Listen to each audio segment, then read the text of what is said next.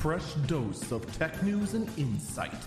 This is the Early Burb Briefing. It is Wednesday, January 5th, 2021. This is the Early Burb Briefing. I'm Eagle Falcon.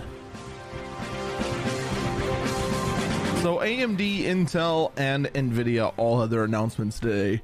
I'll talk more in detail about NVIDIA tomorrow. I don't know if I'll get to Intel's.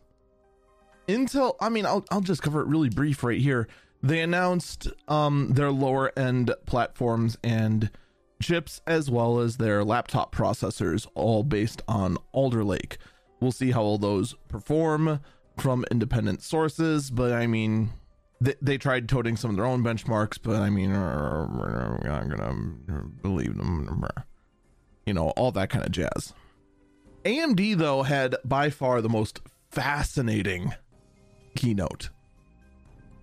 So, first things first, they announced the Ryzen 7 5800X3D CPU, which is supposedly the new king of gaming CPU which is all nice and all.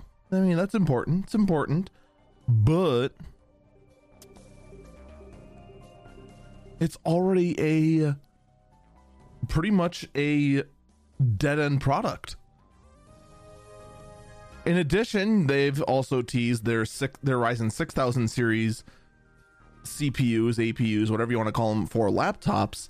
But then by far the announcements made for the Ryzen 7000 which is coming later this year, are far more interesting.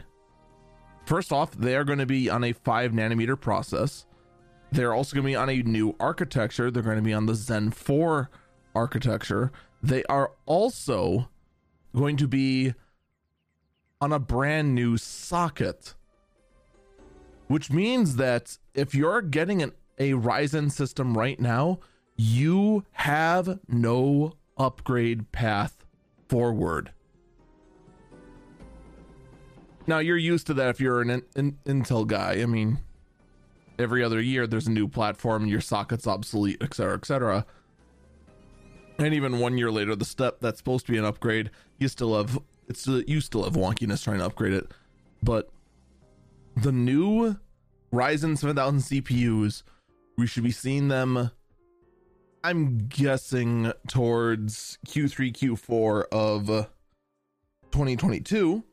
Hopefully, TSMC can actually keep up demand. And it is going to be a LGA style socket, which means that the pins are going to be in the board, which is what we see on Threadripper and Intel CPUs. We should be seeing a higher core count, D- uh, DDR5 PCI Express Gen 5. You know, it's a big upgrade all around. And the chip itself looks very odd. It has these exposed resistors, the integrated heat spreader. That's the raised part that the that your cooler actually makes contact with is in a different shape than normal. It's very very interesting and I really want more and more info about this AMD 7000 series, these Ryzen 7000 CPUs, especially as I'm trying to contemplate what is the future for my own streaming rig that can barely keep up. That's going to do it for me. Stay safe and stay healthy.